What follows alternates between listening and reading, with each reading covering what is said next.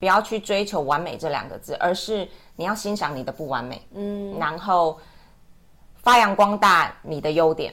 那我们的缺点就是尽可能的改善，我们不要把它逃避嘛。那我们尽可能改善，你有尽到你最大的努力，那么这样子就可以了。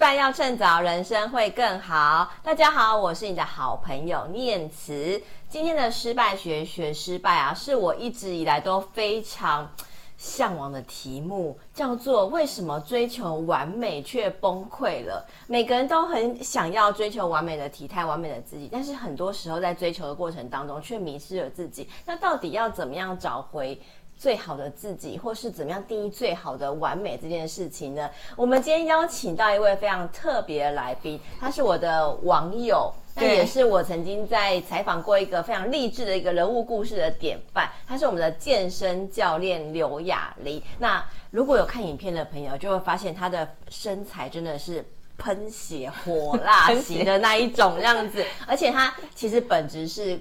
工程师对，然后转职也没有转职，就是斜杠健身教练，所以在不管工作或人生都非常非常的完美，我自己觉得啦，完美吗？对，完全就是一个我没有办法碰触到的一个境界。但是其实雅琳在这个过程当中也经历过很多的一些挣扎存在，所以她今天也很想分享这个为什么追求完美却崩溃的这个议题，因为她本身也有很多的经验想跟大家做一些分享，而且也是很多学生会问你的一些问题哦。那我们先请雅琳跟大家做个自我介绍。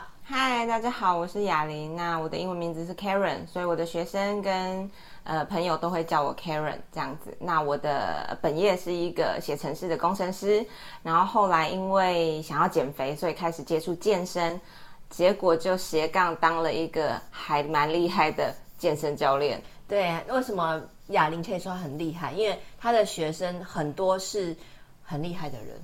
很厉害的人，很厉害的人，然后都来跑你学健身。应该是说，没有人一开始就很厉害了，嗯，但是只要你开始了，你可能就会变得很厉害。你说你想要减重，所以开始学健身，但其实你现在的体态看起来非常的，大家会定义是完美啊。你当初怎么会想要开始有减重这个念头啊？应该是因为有看过我的报道，应该知道，就是我有两个小朋友，然后我每一胎都胖了二十七、二十八公斤，嗯，然后生完小孩。就是，尤其是生完第二胎，我觉得因为第一胎还年轻，生完我觉得还蛮快速的就恢复我原本怀孕前的样貌。嗯，可是第二胎因为也已经靠近三十岁了，我发现生完小孩之后，呃，速度很慢，嗯，然后而且全身的肉都松垮了，所以那个时候就开始想要接触运动。我以前也是没有。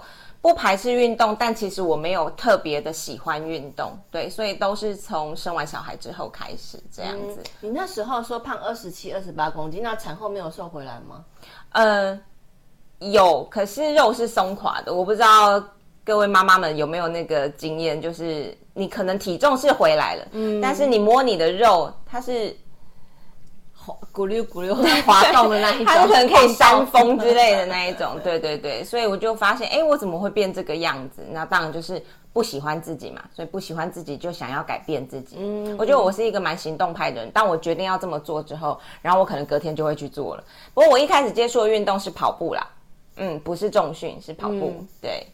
所以你那时候，呃，你说你没办法接受不完美的自己，我想先问完美这个定义啊，你从小到大是不是都是一个完美主义者啊？我觉得我是，可以具体展现在什么地方？就是各方面，嗯、就是我会想要，可能我也很好强，嗯，所以在不管比如说课业啊，或者是跟我长得也不丑啦，反正就是会一直想要追求是群体当中还算不错的自己这样子，嗯、对，也可能不太。想要输给别人，嗯。嗯，可是这样的一个追求完美的心态，你自己不会觉得很痛苦吗？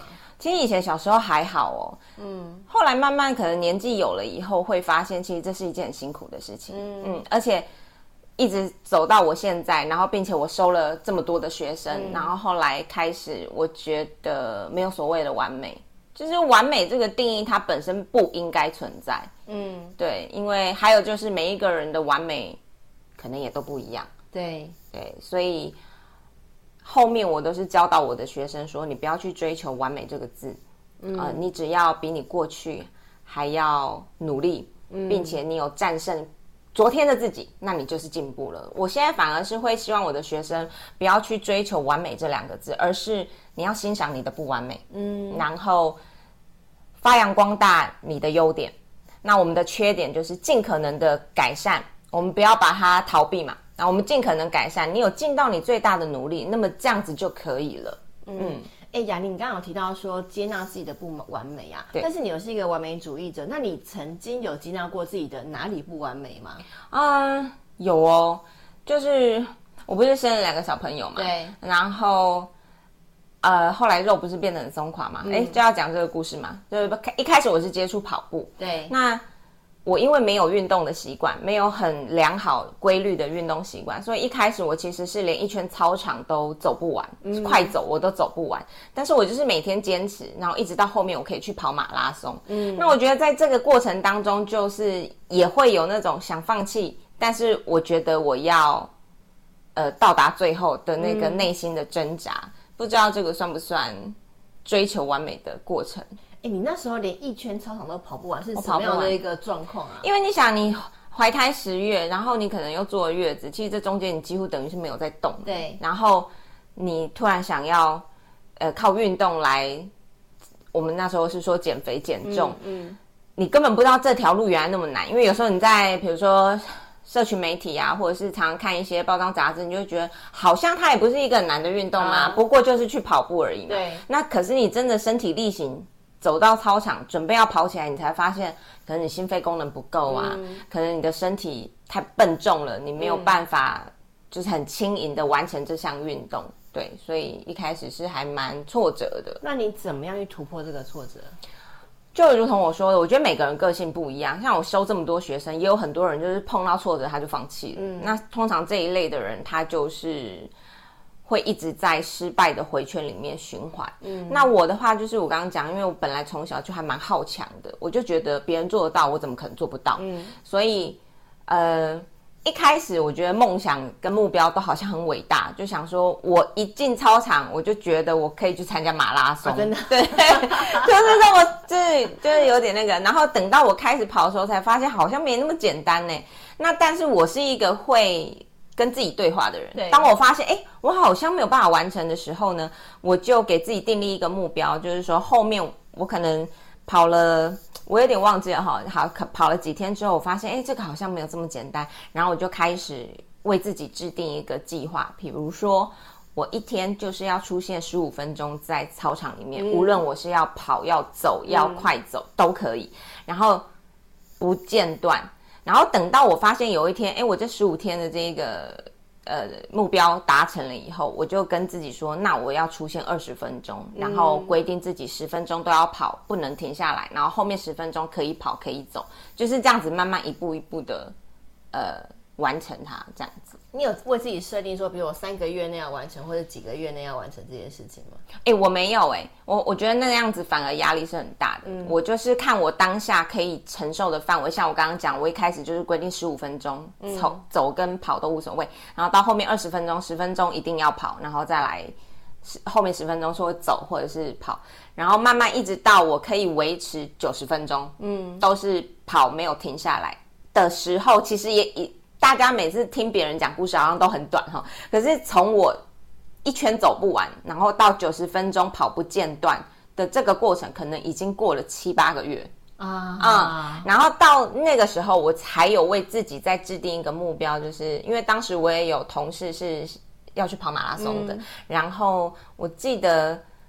呃，他们好像是年底要去参加我们新竹马，嗯，然后就是那个时候才有了第一个真正很明确的目标，是我要跟我的同事一起去跑这个新竹马，嗯、这样子，对，哎，所以你的这个所谓的让自己从不熟悉的领域跨到熟悉的领域去，其实我觉得你也发挥了这个理工人的特质，哎，就是很会制定计划。很会制定这个流程，该怎么样去除错啊、解决，而且不断去做一些修正，这样。嗯、所以我觉得是从所谓的舒适圈踏到你想要达到那个境界，其实是一个很好的一个方法，就是不要随心所欲，嗯、而是需要去制定一些方法，去慢慢的去达到你想要的一个境界。那刚刚这个是运动的一个一开始的不完美。那我知道哑铃其实呃有。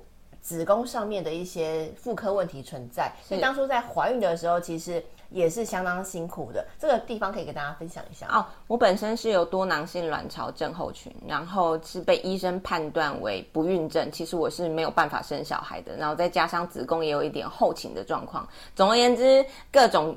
东西加在一起，我是没有办法自然受孕的。你那是在结婚之前就知道的事情吗？其实不是、诶，是结婚之后，因为那个时候就是准备要结婚的时候，诶、欸，就想说啊，不然来个健康检查好了。嗯，嗯，嗯，其实我在结婚之前经期就不准，可是我觉得那时候年纪还小，没有太 care 这种事情。然后后来才去检查，结果医生才告诉了我这个消息，这样子。那那时候不会很担心吗？因为以传统观念来说，就是哎，如果媳妇不能生，那我接下来该怎么办维系这个婚姻？那时候不会有一些担忧存在吗？嗯，当时候，呃，我觉得我可能真的是理工脑，当时难过一定会有。当你知道，哎，怎么我会跟别人不一样的时候，当下是有点震惊加沮丧加难过。嗯，不过我很快就就站起来了，嗯，就是我就面对了这个事实，嗯，然后我就跟我自己的爸爸妈妈讲，嗯，然后当然也是当就是跟。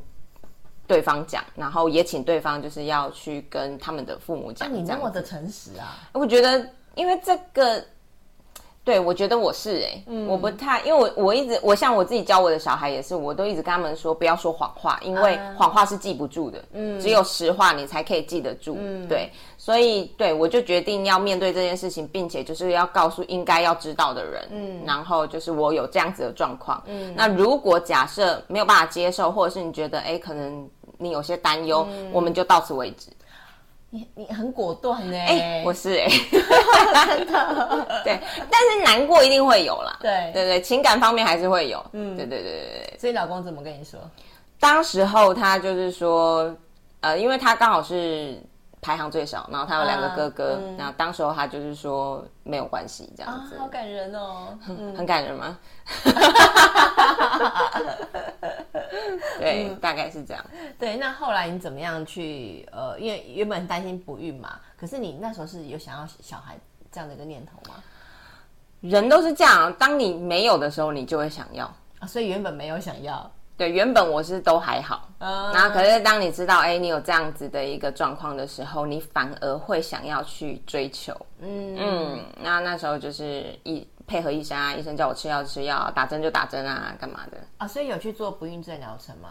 哎，算有，嗯，对对对，很很辛苦哎、欸，我我觉得蛮辛苦的，嗯，嗯，可是那时候是什么样的念头支撑你？就是不管我就是要要做下去这样。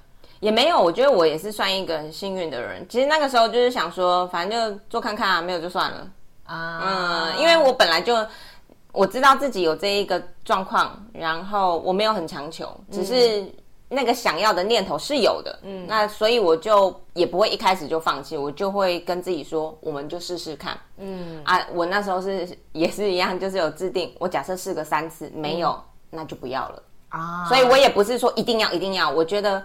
尤其是活到现在这把年纪，我真的觉得人生有很多事情，你就是不要一直去钻牛角尖。有的时候如果没有，那他就是没有缘分。既然没有缘分，就不要强求啊！哎、欸，所以其实雅玲不管是在运动或者是求职这一块路上啊，我觉得你这个所谓的追求完美，不是说把自己逼到死的完美，而是我就试试看嘛。我可能做不到，可是没关系，我就先试试看。那我试试看，我不管怎么样，我可能都知道我到底行不行，或者是我可以到什么样的地步啊？如果真的我尽力了，啊做不到，那那就算。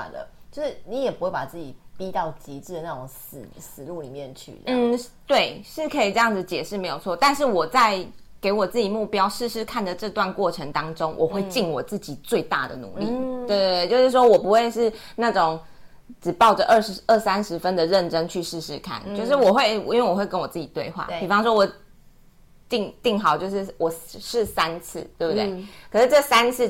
就是非常的配合，就是医生请我要干嘛，不要吃什么，就是我会很认真，尽我自己最大的努力，嗯、因为我不想要假设第三次是失败的时候，有一天我是抱怨我自己说，可能我当时再努力一点，也许就可以。我、啊、我我不要抱着有后悔的心情，所以我虽然会制定目标，然后呃，目标假设没有达成，我也会告诉我自己要放过自己。嗯、但是这一段过程，我是会非常非常认真的。当然不是跟别人比，我都一直跟别人说要跟自己比。嗯，就是我是尽我当下最大的努力去完成这件事情。这样子，嗯、我懂，我懂。哎、嗯，所以雅玲，你现在教学生大概教了多久啦？四五年有了，四五年。那这个过程当中，你说有很多学生问你，就是为什么追求完美却崩溃的这个这样的一个状况，你可以有一些学生的案例可以跟我们分享吗？他他可能发生了什么事情？有有有非常多，因为我很特别，我只收女孩子，嗯啊，我不收男孩子。然后可能我也很，呃，学生们的反馈是说，因为我讲话是很实在，因为我很诚实，嗯、我也不会为了要赚钱，然后就去说谎，然后骗你进来，嗯、所以。可能跟我对话的过程当中，他们都是信任我的，嗯，嗯，所以我在收学生的这一路的过程里面，我就是越看越多，非常多的女孩子，她们会有因为担忧自己的身材不够好，嗯，然后她会采用，因为他们并毕竟不是专业，对，所以他们可能会采用一些，比如说社群媒体啊、明星啊，嗯，然后看到的一些减肥法，然后去克制自己。那我觉得听最多最笨的，其实我真的有时候会很想要骂这些方法很笨的是，我不知道念慈你有没有听过，比如说不吃淀粉啊，有有，有一定有一定有，嗯、还有什么一六八啊，嗯、什么断食啊，然后生酮啊，生酮其实就是不吃淀粉啊，嗯、然后还有说什么过中午就不吃饭啊，等等之类的。其实总归一句话，好像现在的社会大众还是会。有一个隐形的声音，虽然现在健身的风气已经很盛行，也告诉大家不要少吃多动，嗯，但是每一个女生在要开始减重的时候，她就会有这四个字，就是少吃多动，吃的真的很少哦。有时候我在接触他们，他们一整天吃的量可能是我一餐的量，嗯嗯，然后好，他们吃的很少，然后可能就会想办法。运动啊，跑步啊，或者是现在健身房也很盛行嘛，可能进健身房做些什么有氧教室什么的，那导致他的身体的热量是维持一个大赤字啊啊！虽然我们都知道这个道理其实很简单，你要减肥，你是不是就是输入要小于输出？对，对不对？那可是他们把这个差距拉太大了，嗯、然后他们，我觉得人也不能违反生物学，嗯嗯，你。没有办法维持这个样子一辈子，你怎么可能一天只吃一颗苹果，然后五十年？这是不可能的，这是不可能的事。可是他们在一开始的时候都会觉得做得到，做得到，我只要瘦就好。嗯，他们没有想到后续的事情。好，那就举凡来讲，大部分的学生就是会一直很克制自己不要吃，然后一直去动。没有错，你在一开始可能会看到体重的下降。当然啦，因为你的输入远小于你的输出嘛，这个是谁一定都会瘦，对吗？但没有人可以坚持，嗯哦，有的可能一礼拜，有的人可能一个月，嗯，他就会崩溃。嗯、那这个崩溃呢，不是说你不够自律，不是这样的，是我都跟他们讲，我们人体是一个很精密的工厂，嗯、你不要想骗过你的大脑，因为我们的器官也要运作啊。我们你你现在看到你可以行走或干嘛，它都是需要热量，它都是需要吃东西，营养素进来，它才有办法维持这个生命。可是你忽略了这个，然后到后面就是。我都说那个是身体的一个反扑，嗯，因为都受不了啦，对啊，像我们大脑如果要运作，它也需要糖类嘛，你怎么可能不吃淀粉呢？那有一天你可能就会变得比较迟钝啊，嗯、或者什么之类的，然后可能到达每，因为每一个人的崩溃的极限是不一样的，对，然后他们就崩溃了，于是他们就暴食了。所谓的暴食，我觉得我接触到的是有的是我会呃建议他去看心理医生等级的哦，嗯，有哦，嗯、只是。他们不会去跟身边的人讲，因为这个是一个很难启齿的事情。我发现，就是对于他就是这些女学生来说，那他们只有很安心的告诉我，嗯、啊，毕竟我也不会去责备他们，或者是怎么样。可是他们有这个行为，他没有办法跟他旁边甚至亲密的人讲，嗯、因为别人不能理解，他会觉得说你干嘛这样？对，但是他。一般人不晓得他们内心的挣扎，因为他们想要变漂亮，嗯、对，可是他们可能不知道正确的方法，嗯、所以他就去采用了这个方法，结果导致崩溃了。以后他可能甚至都还会觉得自己不够自律，可事实上不是这样的。对、嗯、对对，所以他可能暴食完了以后，我最常他他是一个循环哦，先逼自己。就是到极限，嗯、然后他就爆炸了。爆炸了就是所谓有有就开始塞东西吃，吃完以后他们的反应竟然都是有罪恶感。嗯，然后最严重的学生是会去催吐的。对对，那因为胃食道逆流。其实还有很多其他的问题。其实我觉得最严重的是心理的疾病。嗯，然后好，他去催吐完了以后，他就又回到了极度节食的状态，嗯、然后又在崩溃。崩溃完又在罪恶感，然后可能就就一直他们就一直不断的轮回，嗯，然后他们却没有发现到说，其实这个是一个病态，这个是一个不对的事情，嗯，对，他没有去正视他，因为源头是什么？吃很少嘛，他想减肥嘛，他没有去检视这件事情是不是还有其他更健康、更好的方法去做，嗯，所以他就一直不断在这里循环，然后。那我刚刚讲，一般这样子的学生，他不会告诉别人，甚至他其实自己都觉得很羞耻。是，然后他们当然也不会去找医生。嗯嗯，因为我觉得台湾人也很妙。我每次都说，其实每个人都有精神病，嗯、不知道大家同不同意？我懂，我懂，一定有，就是心，就是每个人心身心都有一些状况，对，都一定都有，嗯、只是你不愿意去承认。嗯，然后尤其是我。我觉得东方人吧，可能他就会觉得去看，因为这样子去看一场，好像是一件很丢脸的事情。嗯、可事实上不要这样。好，Anyway，再拉回来，就是他这个循环做多次了之后，除了身体会很疲惫，心灵也会很疲惫。嗯、于是他的心里就出现了状况。嗯，但他可能还不知道，因为他深陷在这个圈圈里面，他不知道嘛，所以他就一直打圈圈，然后到最后会演变成他只要吃进食物，他就觉得罪恶。哦，好辛苦哦！嗯，对。嗯、那但是你如果有呃这样子的一个循环，就是你会崩溃，然后暴食催吐，这叫暴食症。嗯。可是还有一边是变厌食症，就如同我说，啊、他的心理越来越病态了以后，嗯、他可能面对食物，他就觉得我会胖，嗯，是罪恶，这个就变厌食症了。所以呢，我有这么多广大的学生，然后就可以分成这两类：暴食、厌食。他们都是在什么阶段找到你？是已经开始暴食，已经不知道该怎么办，或是厌食不知道该怎么办，说找到你吗？都有，严重程度都有，也有那种是已经要住院的。啊、像我有收一个厌食症的学生，他就是他已经没有饥饿感了。哦，很严重哎、欸！他整天可以都不用吃东西，也没有饥饿感，嗯、然后他有非常严重的贫血啊，嗯、就是很多病都在他身上。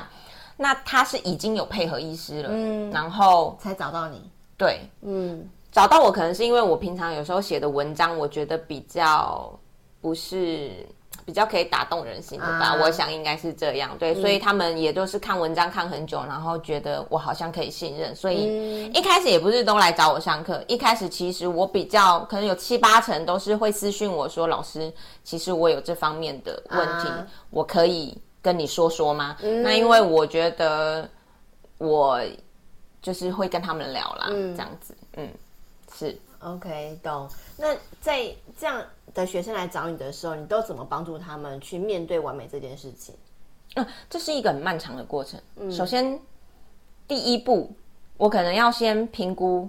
一下你的严重程度在哪里？对啊，像就是我一定会跟我学生说，我不是医生，嗯，所以如果当我觉得你是需要医生介入的话，我一定会要你先去找医生、心理医师等等，嗯、对，因为我觉得这个是不能够取代的专业。嗯、然后我们先讲轻微的好了，轻微的他可能就是已经意识到有这样子的状况，然后他想要用健康的方式试试看的话，这个我就比较好切入。所以一开始在课程。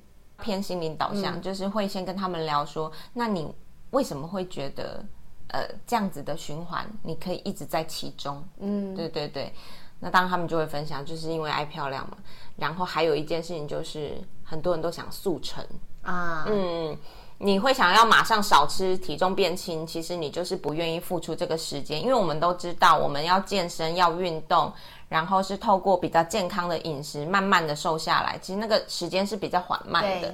然后再来就是他们会看到很多广告的吸引啊，就是你只要吃了这颗药，你就可以什么大吃大喝，什么吸油啊，嗯、什么之类的，啊、就是这样讲，就是之类的。对，那呃了解完之后，我就会开始跟他说，那你要知道，其实你的身体是需要营养的。你这样子操它，它有一天会受不了。你能够理解吗？就我觉得是比较一步一步，嗯，然后让慢慢让他能够理解这件事情，然后再慢慢把它带入我们健康的运动啊、饮食等等，嗯，这样对。哎，所以雅玲上你的课不只是练身体，哎，我觉得不是在练心的强强健程度也很重要。对对对，我的学生们的反馈就是有时候我都会 po 限动，因为他。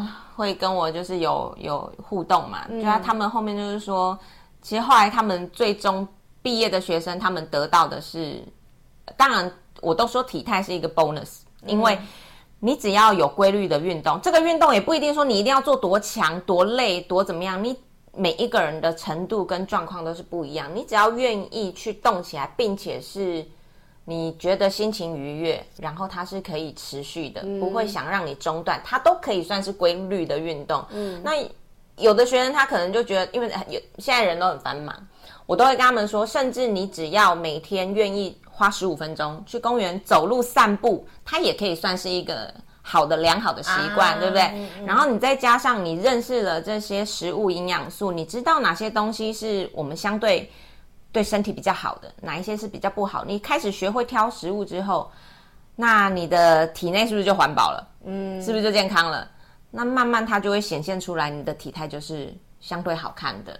不知道念慈，你可以同意吗？我懂，对对。哎，雅玲，那因为我们今天题目是追求完美却崩溃啦，所以我想追求完美这件事情啊，其实你自己也还是在做嘛。你想要成为一个更好的人，可是追求完美这个定义到底该该怎么定义？那如果我想要去追求我心目中的完美，我到底该怎么做比较好呢？能不能给我们的听众朋友一些建议呢？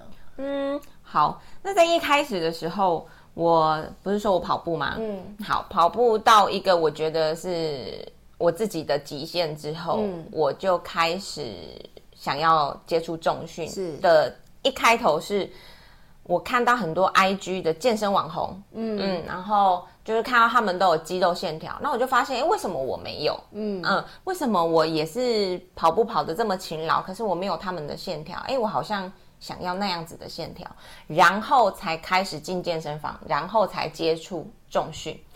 那追求我自己想要的体态的过程当中，我曾经有一小段路是迷失的。是，嗯，因为我现在接触的圈子就是比较多是偏就是健美类的，哈、嗯，不知道念子懂吗？就有分很多类嘛，对对，啊、很多。很，那那个时候就是喜欢健美的体态，那当然也找了健美的教练，嗯、然后。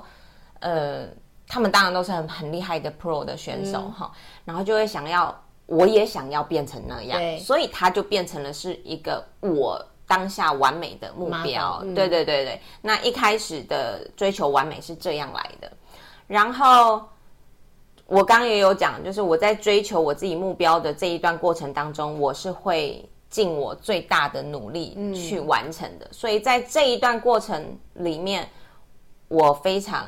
的认真，嗯。嗯，然后呢，我曾经有到达体态只有十趴。啊，我我我也有分享过我的照片，哦、那个时候就是他都只剩骨头了，嗯，因为健美选手他们在上台比赛的时候，他们因为竞技的关系，所以他们必须要把他们的体脂降到很低很低，对，对，就是我们看到的那个台上的样子，对对对对，嗯、然后我觉得现在也有很多女生会。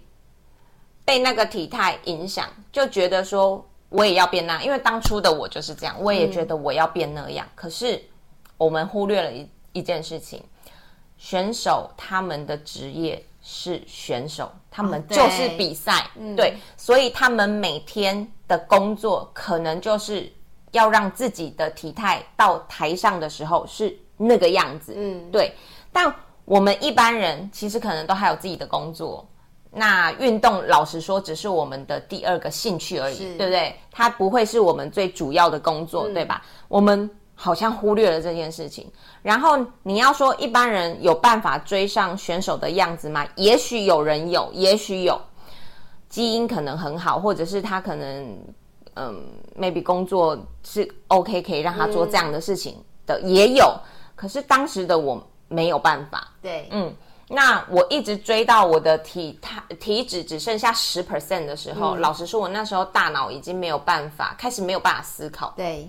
可是我有讲过，我的主业是工程师。嗯。那讲到这一段的时候，不知道老板会不会给我记下一个黑点？啊，我是一个写程式的工程师，所以其实有时候我们在工作的时候，我是需要动脑。对。嗯，那个逻辑其实应该要蛮强的，啊、否则你是写不写、嗯、不出来的。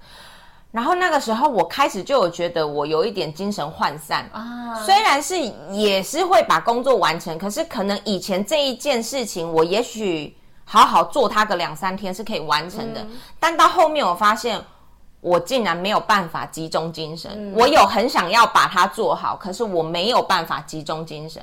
然后那个时候情绪好像也有点低落。啊、嗯，因为缺碳嘛。对，因为大家。知道就是你要变成干干的那个样子，可能碳水你要摄取的稍微少一点点，它、嗯，然后你吃的其实老实说也少了，嗯，嗯，那你又要做这么多事情，尤其我不是说我有小朋友嘛，我又要顾小朋友，然后我又要上班，然后我又要操练，对，然后可能我还要有氧，啊、然后我又吃的比较少，对，那。各种种种加起来，我发现我就越来越不快乐。嗯，而且你一定知道你自己有多努力。嗯、我说的努力就是跟自己比，我已经尽到我当下可能是一百二十分的努力了。嗯、可是为什么我没有办法跟呃这些选手一样？是的那个时候就有一点心情崩溃。嗯嗯，因为。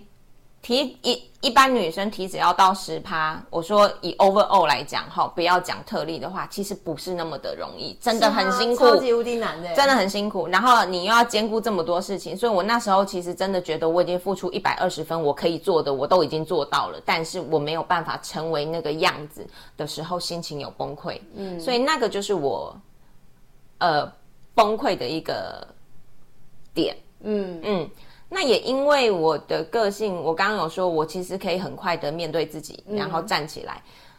嗯、我崩溃了一阵子，这这件事情就有崩溃比较久一点，因为 我毕竟付出努力，可能有到一两年哦。啊、嗯，因为它没有那么快，我又有多囊嘛，嗯、多囊就是比较容易会肥胖嘛，囤积脂肪等等，嗯、所以我从一个正常的体脂可能是二十三四趴到十趴。其实这中间我可能已经过了一年多，嗯、实际的时间我有点忘记，但是就是努力了很久，然后到达那个样子。当时也有想要去比赛，嗯，后来就是崩溃了，就觉得为什么我这样子了，可是我还没有到达他们嗯的模样，嗯、对。然后这一段时间崩溃的时间大概持续了有两三个月有哦，对你来说是、嗯，因为我不想放弃啊，嗯、因为你知道我好不容易就是。变成可能离我的目标还有距离，嗯、可是至少我就是很靠近了，嗯、所以我就没有放弃，还这么做了两三个月之后，我有一天就是突然 突然练完臀腿，因为练完练臀腿是比较累的，嗯、突然那一天就是练完臀腿以后，我就跟我自己说：我这样快乐吗？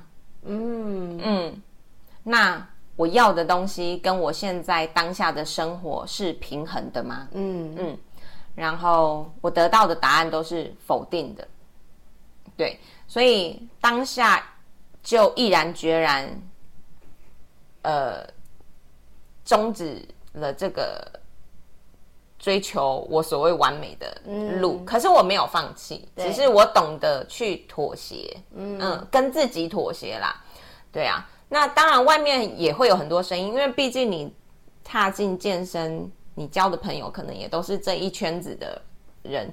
当然也会有很多声音，就说别人可以，你为什么不行啊？嗯，又给你压力了。对对，别人可以，为什么不行？当然这些我都自己已经问过我自己了。嗯、对，那后来我就懂得跟自己对话说，不是我不行，是因为我现在的当下没有办法。顾及到这么多，嗯，嗯，那我是不是只要做到我现在的最好就好了？嗯，对，然后才开始慢慢学会放过自己，嗯嗯，然后静下心来去找我原本运动的初衷。其实我觉得到后面会迷失，最大的一个原因就是你忘记你的初衷了啊。嗯，对对，我们一开始踏进来是不是就想健康，只想变漂亮？只是人都是贪心的。当你开始变漂亮，你就想要，比如说肩膀再多一点，啊、二头再多一点。等一下，我屁股好像不够大，可是明明就已经。很不错了，嗯，你好像不够大啊，腿又不够细，腰又不够细，哪里不够瘦，就是越来越贪心，所以我觉得这是一个越来越贪心的过程。啊、嗯，懂。其实雅玲刚刚给我们做一个很好的一个结语啊，就是当你在追求完美的过程当中，其实你要问自己几个问题。首先是我这样做快乐吗？对，我这样做平衡吗？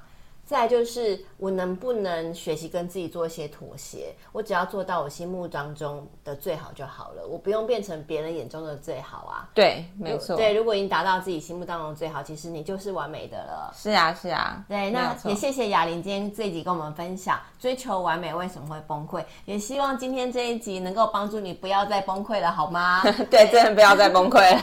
对，大家都是很棒的，重点是找到自己心目当中的美好就好了，然后完美有自己定义，还有就是莫忘初衷。莫忘初衷，对，记得。那雅玲，如果之后有其他的朋友想要找你去聊一聊，那他们可以去哪边找你呢？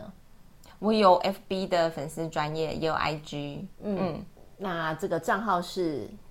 啊，我 FB 的粉丝专业是 Karen 健身趣趣趣味的趣，嗯嗯嗯，所以如果大家找 Karen 健身趣趣味的趣，就可以找到我们的雅玲喽。对，那也欢迎大家就是多跟雅玲聊聊天，她也不在上面会不定期发表很多文章啊、图片，而且重点是很多辣照，真的非常的赏心悦目啊！我自己看了都觉得非常的开心这样子。对，好，那我们接下来也会有其他机会再邀请雅玲上节目，到时候也欢迎大家在下面留言告诉我。我们你想要听哪方面的主题？那喜欢今天这一集的朋友呢，也希望您能够把这一集的内容分享给你身旁需要的朋友们，希望能够帮助大家能够在追求完美的同时，也能够莫忘初衷，嗯、然后找回快乐和平衡的人生。嗯、那我们就一起跟大家说拜拜，谢谢，拜拜。拜拜。